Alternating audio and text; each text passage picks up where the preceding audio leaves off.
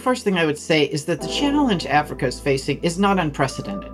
As a matter of fact, every other developing region in the world has faced it. That's Louise Fox. She's a labor economist, formerly the chief economist at USAID, and before that, a 30 year veteran of the World Bank. She's currently a non resident senior fellow at the Brookings Institution. I've been working on youth employment in sub Saharan Africa for about 15 years. I reached out to Louise to talk about exactly that where are the jobs going to come from? It's a question we're going to explore throughout the entirety of this season of The Flip.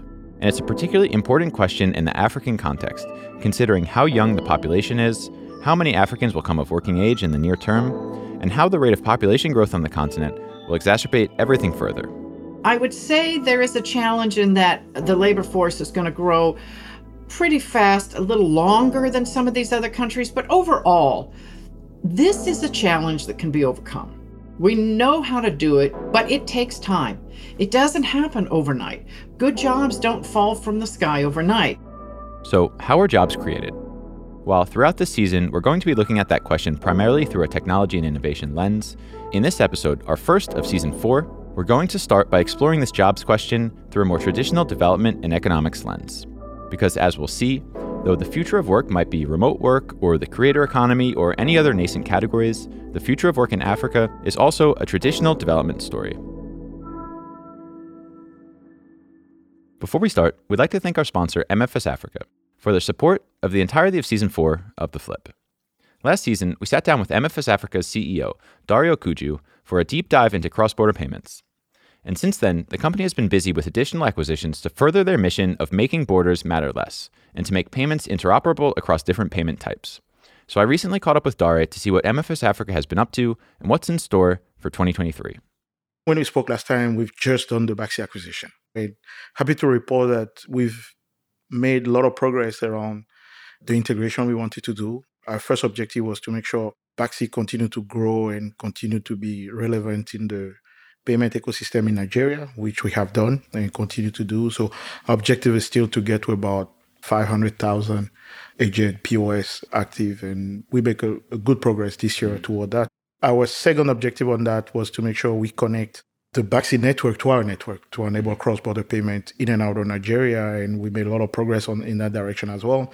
And then our third objective was to learn how we could take this outside of Nigeria because we still believe there is a lot on the offline payment. Most of Africa GDP is actually offline. So if we want to um, be relevant in the broader context of Africa, we have to address that segment as well. Since then, we have also made another acquisition, GTP, in June, for different reasons in a completely different geography. But there was kind of the acceleration of our conviction around interoperability still, that there is a, a need and a growing need to connect the mobile money ecosystem that we have across Africa to the global card rails. And that's what GTP is going to help us to do to make sure that every single mobile wallet connected to the MFS Africa network can seamlessly move money in and out of cards in Africa and around the world. You're listening to The Flip, the podcast exploring more contextually relevant stories from entrepreneurs around Africa. Welcome back to The Flip. I'm your host, Justin Norman. The initial premise of this season is that the future of work, and youth employment in particular, is an especially pertinent issue in the African context due to the staggeringly high population growth and youth population in an area of comparably low earnings or income generation and in an environment of low formal job creation as well. You've probably heard the statistics, but it bears repeating. Africa's population is 1.4 billion people. Its population will double by 2050 its urban population will triple. In the next 80 years, the global population will grow by 3 billion people. 2.7 billion, or 87% of the global population growth, will come from sub Saharan Africa. Meanwhile, the median age on the continent is 19.7 years old. In the UK, it's 40, in the US, it's 38, Germany is 46, Japan is 49, even in China, it's 38, and in India, it's 28. As a result, African countries will be adding more people to the workforce in the next 10 years than the rest of the world combined. Where are young Africans going to find income generating opportunities? What's the plan to create more of them? And if we were the president or the minister of labor of an African country, where should we invest and what should we prioritize? For a podcast primarily focused on startups and technology, I would argue that technology should play a role. And considering the macro context we just explained, I would also argue that technology is increasingly going to be used to connect Africans to global opportunities, because not enough local jobs are going to be created. Indeed, we're going to make that argument in future episodes this season. But that argument fails to take into account the degree to which businesses and markets across Africa remain small scale and informal, and the degree of local consumption as a result. So, considering where most African markets are today, as our hypothetical country's Minister of Labor, we must also invest in traditional industries and follow a more traditional economic development playbook. Here's Louise Fox, who we heard from in the opener. An economist would define employment as any economic activity where you're trying to make money. So, a subsistence farmer is employed. They're just not productively employed. They're not earning very much. While formal job creation is, of course, a long term aim, Given the characteristics of the African market today, a significant percentage of the population will remain in less formal employment. Yes, it's a good idea to focus on formal jobs, but we need to understand that not everybody's going to get one. Somewhere between 25 and 50% of the new entrants, depending on the country and the context, are going to get one.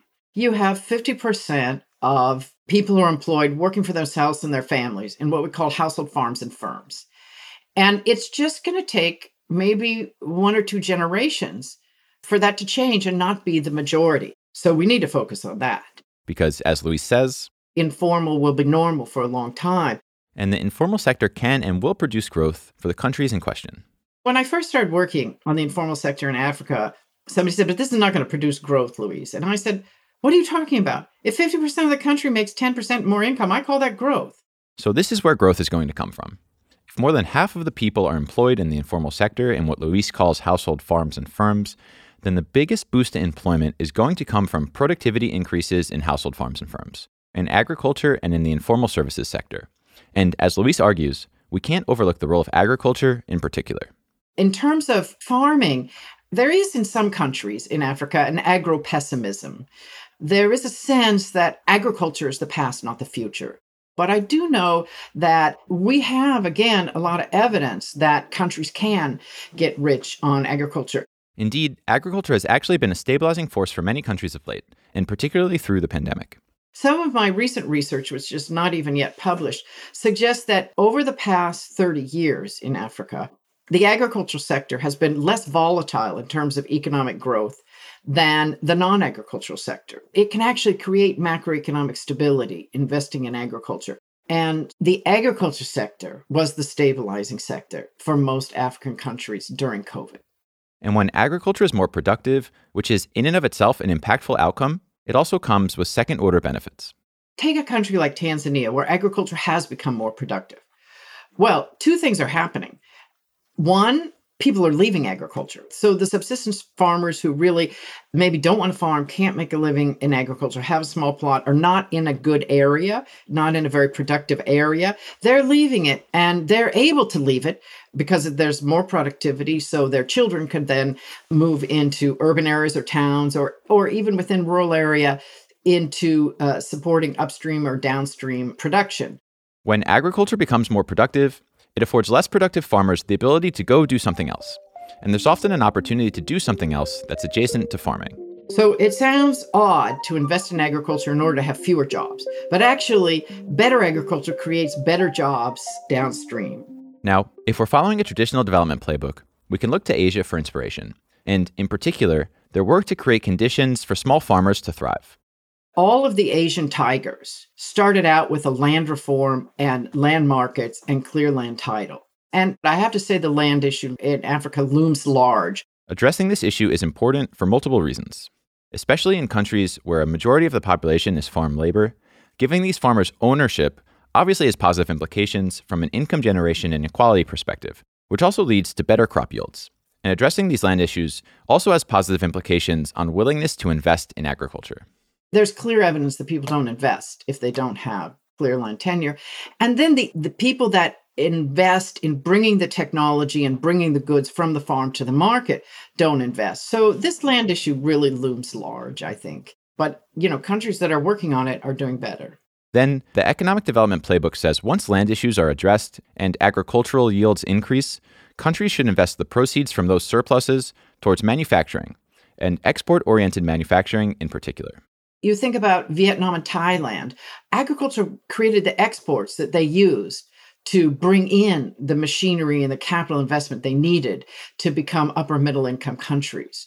So I think you can easily underestimate the importance of agriculture. But there's an open question from a timing perspective around what the manufacturing sector might look like in the African context today. Manufacturing is something that has economies of scale. And many African countries can't get that economy of scale. It would take a lot of investment. So, manufacturing is much more capital intensive. Second of all, manufacturing has turned a lot to automation to raise quality. And so, if Africa is going to export manufacturing, it now faces a much higher quality standard. So, this is where questions are being asked around what African countries might then manufacture. The Brookings Institution, for example, has conducted research around so called industries without smokestacks, in which industrialization in Africa is reconsidered based on the realities on the ground. There are a lot of reasons why manufacturing is a big hurdle for Africa. But I think what my colleagues at Brookings in developing this industry without smokestacks idea have really focused on is that there are sectors where they have the same characteristics of manufacturing in terms of bringing in new technology, allowing learning while doing, etc. But they don't run up against these obstacles. Now, one of the sectors they focus on is agro-processing. When we come back, we're going to dive deeper into agro-processing and what investment looks like across the agriculture value chain. But before we do, here's another word from our sponsor, MFS Africa.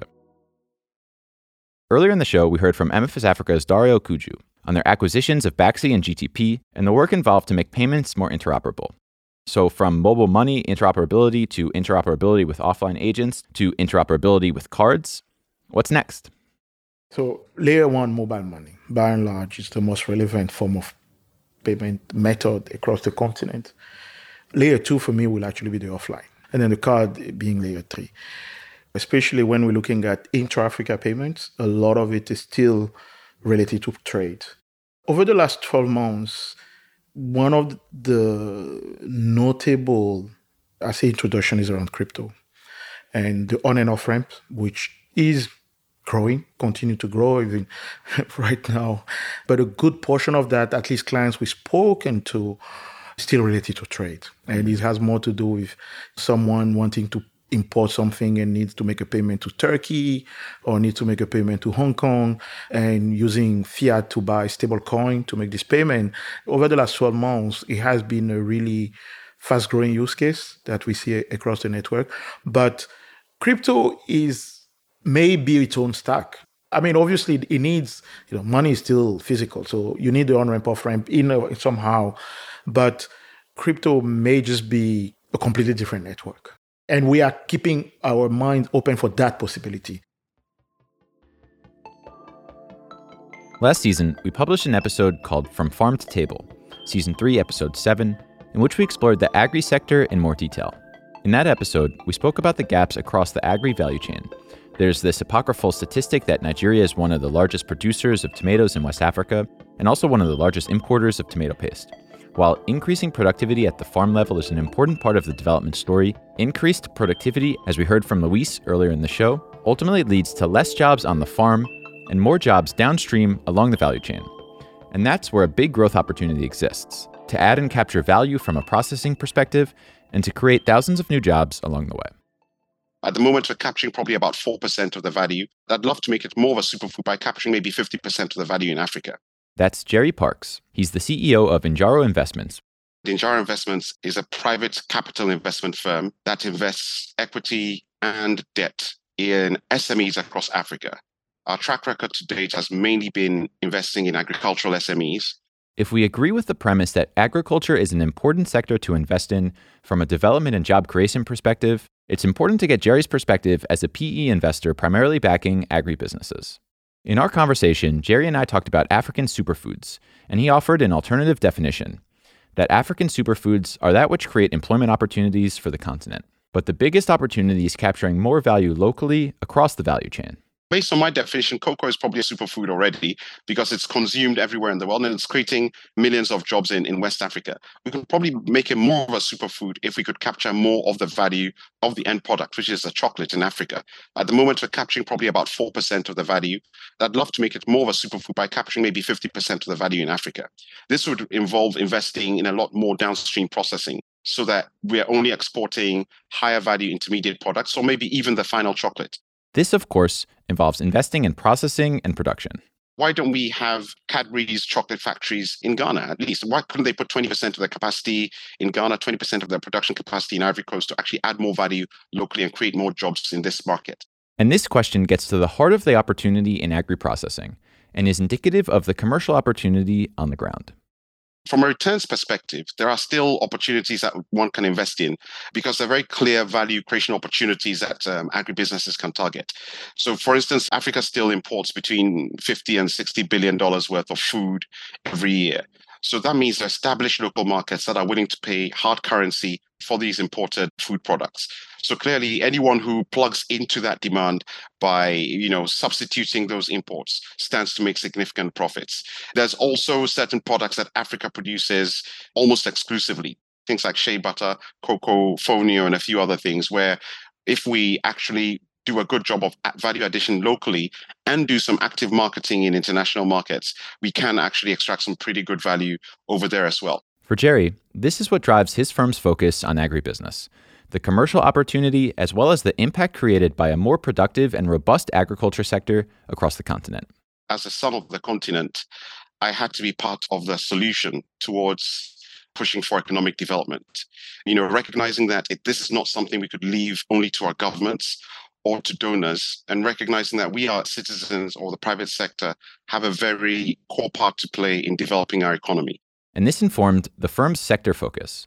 One thing that is very obvious once you start thinking about economic development is that small businesses are actually the economic heartbeat of any nation. They drive the growth of any economy anywhere in the world. We wanted to do this in a way that would maximize benefits to the SMEs that we engaged with, but also the broader population within Africa. So, which businesses could we invest in that would benefit the largest number of people? And it took only a cursory Google search to realize that between 50 and 70% of Africa's populations earn part of their livelihoods from the agriculture sector. So, how does this macro context inform investment strategy here? With agribusiness, I think probably one way to look at it is to look at it via the two extremes. On the one extreme, we have a big productivity gap in primary production on the continent, I'd say especially in Western Africa. And solving this problem will take time to increase the average productivity of West African farmers from, let's say, taking the case of maize, from say one and a half metric tons a hectare to an average of say seven or eight metric tons a hectare. It's going to take a systemic large scale projects backed by governments, NGOs, and the private sector. And this is something that might take about 15 years. Now, it doesn't fit very neatly into the mandate of an investment fund or a classic investment fund that has a 10 year life, but it is very important work that needs to be done. And there are other investment strategies that fit better into private equity mandates, for example. On the other end are the investments closer towards the tertiary side of the value chain. So packaged food, value addition, where the focus isn't so much on optimizing primary production. An example you can give of this is tomato paste production business in West Africa that imports concentrates from China, adds water to it, and sells it to the local market. You can make money doing that all day long but is that really helping to develop the local agricultural productivity? So, for those who are interested in agribusiness and financial return, you could probably make that type of investment in a certain type of fund. Then there's a whole range of other opportunities in between where you have to constantly optimize between financial return and developmental impact. And for Jerry, he has ideas about what a high return and high impact fund strategy could look like in the future we don't actually have one like that at the moment, but we'd love to have one that has a lifespan of 15 to 20 years where we can really build an integrated business across the value chain from primary production all the way to packaged food. So that, that would be one type of product. And here's another example. What an integrated value chain approach does is that it leverages the power of the markets. And I'm a big believer in markets being a driver for development. So, to give a concrete example, Ghana, my country, is a big importer of broiler meat, poultry meat into the country.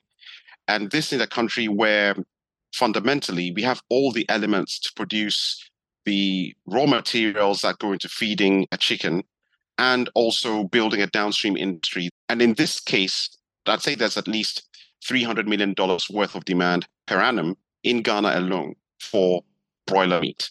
So, this is what the solution, a fully integrated job creating solution, what the investment strategy and what the future of work in Africa ought to look like. Now, how do we convert this into a market that creates 100,000 jobs across the value chain, starting from the production of high yielding seeds for maize, the production of high yielding seeds for soy, then moving downstream to the primary production of, of maize at a reasonable cost and the production of soy at a reasonable cost, then a poultry feed business that produces the feed based on these raw materials, such that the price of the broiler becomes competitive with imported broilers. And then going beyond that to even have abattoirs where you can kill and dress the birds, cold rooms where you can actually store these birds, and they actually have a whole value chain that feeds into supermarkets and straight all the way to the tables of our local consumers.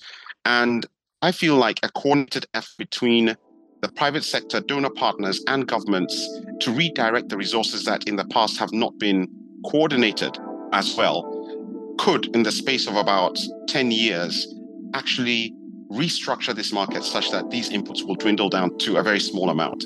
This also solves the problem of using foreign exchange or hard earned currency to import food, which could actually have been produced locally. And as a result? And I think in the process of doing this, we could be looking at creating hundreds of thousands of jobs and really transforming the economy in a way that can credibly change Ghana's foreign exchange depreciation trajectory over the long term. So, from my perspective, this is how I see uh, the potential for agriculture being used as a force for change, but in a way that is driven by consumption that we already have locally within the countries in which some of these integrated businesses could be built. Now, in discussing this sort of integrated approach, Jerry alludes to the coordination problems that exist in getting various stakeholders, governments, donors, private sector, to redirect resources in one harmonious direction. That's one topic of several that stood out when my B Mike Sayo Folawiyo and I sat down to reflect on this episode. When we think about the future of work, our mind immediately goes to like gig economy platforms, remote work, the digital Maybe economy. yours, your mind goes there. Many people's minds go there, right? But before we do that, I think the conversation about where the income generating opportunities are going to come from like has to start locally and has to start from more of a traditional development perspective. So that's why i wanted to start with this episode. And the traditional development playbook says it starts with agriculture it moves into export oriented manufacturing. I think it was the perfect place to start. and then the question or the challenge i suppose is this idea about like actually executing on a vision and to what extent are we and even us as a sort of tech focused podcast, you know, all of this tech related stuff when really a lot of our attention should be focused on this agriculture question. The striking thing from that episode, that was the first thing I wrote. I was like, should we just end the season here? I totally get the setup. Yeah, cool. Cute. Did you guys all want to talk about the tech stuff and da da da da? But like, we're all fucked if we don't Yeah. fix the fundamentals, right?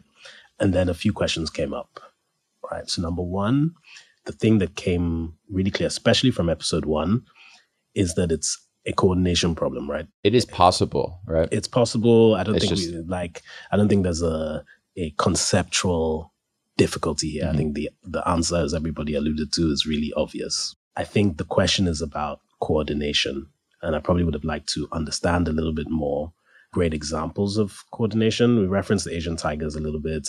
I really like the first step being around land titling, but like just the points that we need to talk about and understanding case studies, especially on the continent, for people who are solving the coordination problem.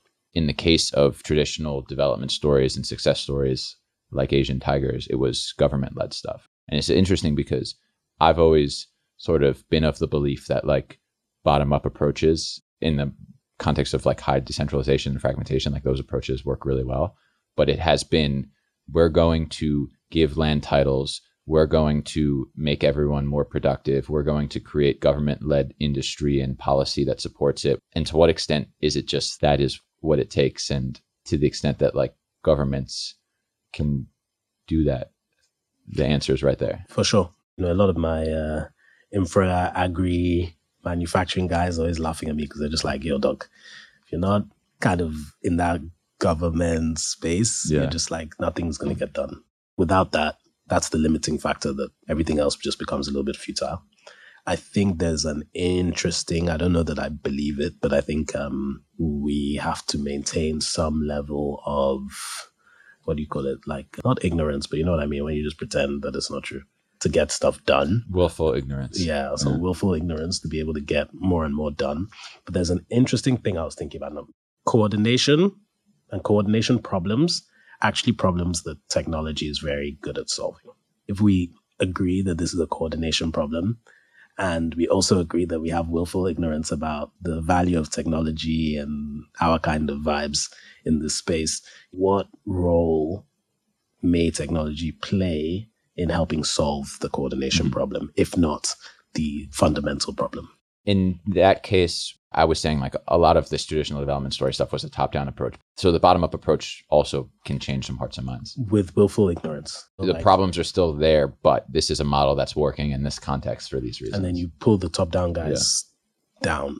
And might be also I might be part of the problem, right? Which is like thinking too hard outside of the existing things we know to be true and things we know to work. It's Mhm. just I think that we have seen too much of a failure in the top down approach that it's like, okay, what else can we do? Like Yeah. what is the alternatives or or how might we influence the top down approach enough that it comes to the table. Yeah. But um But I, suppose then, if we agree on on that path to success, the important thing for me is just that we are being like intellectually honest about how jobs are created, right? So, hundred percent. so we're not saying yeah, everyone is just going to be a, a remote worker sort of thing because first of all the scope of the problem is huge that it needs to be solved from like an all of above perspective that's why I say I really dig how we started this season. Yeah. because it's just like, okay, guys, let's just be real Yeah. for one second. We'll um be a little bit willfully ignorant going forward, and maybe a bit optimistic. But if we're being real, the answer is actually easy. Well, conceptually, the answer is easy. The coordination to actually practically make it happen is very hard. but you just taking a step back for a second you agree with the premise also of like from a development perspective obviously we need to create more local jobs Yes. right local jobs need to it's just like the nature of the markets and just like i guess how economies work we need to focus on understand- local Yeah, I, I mean, I don't really understand the local jobs thing. Why do we hold it in contrast to remote jobs? In fact, why don't we get remote jobs right first, earning dollars, then consumption's going to increase, and even naturally, local jobs will actually just by virtue of the fact that people have more money to spend on stuff and will demand higher quality of life, local jobs follow. do you actually think though that it's a like a remote or like let's call it like export oriented whether goods and services like export oriented first i mean as a matter of fact that that was the traditional development story was export oriented manufacturing Right. and now we're just saying export oriented services and then that stimulates local consumption Right. because what we've been talking about all this time is a market size question right so all of these fintechs or whatever are constrained by the local market size and so what i'm saying is in order to stimulate these economies or, or in order for these businesses to reach their full maximal potential the local consumption needs to grow and you're saying yes take advantage of that but as much as can be exported should be exported and that's how local economies are going to grow as well and that, Yeah. that is the traditional development playbook it was just that they were doing it from a manufacturing perspective instead of a bits perspective Yeah. it's also like a question of trade-offs and strategy, right? What is more important? Is the question actually more important though because What- what, i'm trying to say What is is more important now? is that sequencing important to you I think yes. I think it's really important that we have a point of view. I do think the sequencing is super important. It's a strategy, like, but then this is when coordination problems start to come as well, right? Mhm. Because we're both chasing the same money. You understand? But so that's actually what's happening is I'm Right. so then I'm saying we need to focus on One all of the above and, here, and the money's getting here. yeah And you know, what is that allocation looking like in a way that is maximally impactful? Yeah. Back to this idea of the traditional development playbook in Asia's context. So the sequencing was create opportunities for smallholder farmers to increase their yields and use that agricultural surplus to stimulate the development of a export oriented manufacturing sector, right? That's really heavily supported by government policy. What you're saying now is perhaps, let's call it like the African development playbook, could be the same start with agriculture, stimulate development, especially in the context of just how many people are employed in the agriculture sector across the continent, right? And then if and when that surplus, the production can increase and create surpluses. That surplus can be used to then what? Stimulate the development of a expert oriented services sector. Like everyone then is going to be a remote worker. Yeah, I don't know that I'm saying anything, Doug, but yeah. yeah. Like, yeah. Okay. So so then what we're actually saying is all of this foofy remote work stuff that we're talking about is actually really important, right? it's like the remote work, the services, export oriented services is going to take the place of export oriented manufacturing in the context of that is like a hypothesis yeah. that I would explore very strongly. Yeah. yeah. And but to some extent it is like to what extent are the markets in question more capable of spinning up export oriented services industries versus export oriented manufacturing, right? Especially in the age of sort of precision manufacturing and automation and all of that. Exactly. Stuff. Yeah. So that's the question, I guess, is kind of what we're exploring this entire season is is the second step of the development playbook export oriented services. Yeah. And then that's going to be the next part of what we talk about is mm-hmm. the Andela style and all these other sort of things. Yeah, for sure. Interesting. Mm. That was really interesting. What we just landed yeah. Yeah, yeah, yeah, that was, that was cool. Yeah. That's it for this episode of The Flip. If you enjoyed this episode, we would be very grateful if you considered sharing with a friend or a colleague who you think may enjoy it as well. For more from The Flip, you can follow us on social media at The Flip Africa or subscribe to our newsletter at theflip.africa. Thanks as always for listening, and we'll see you next time.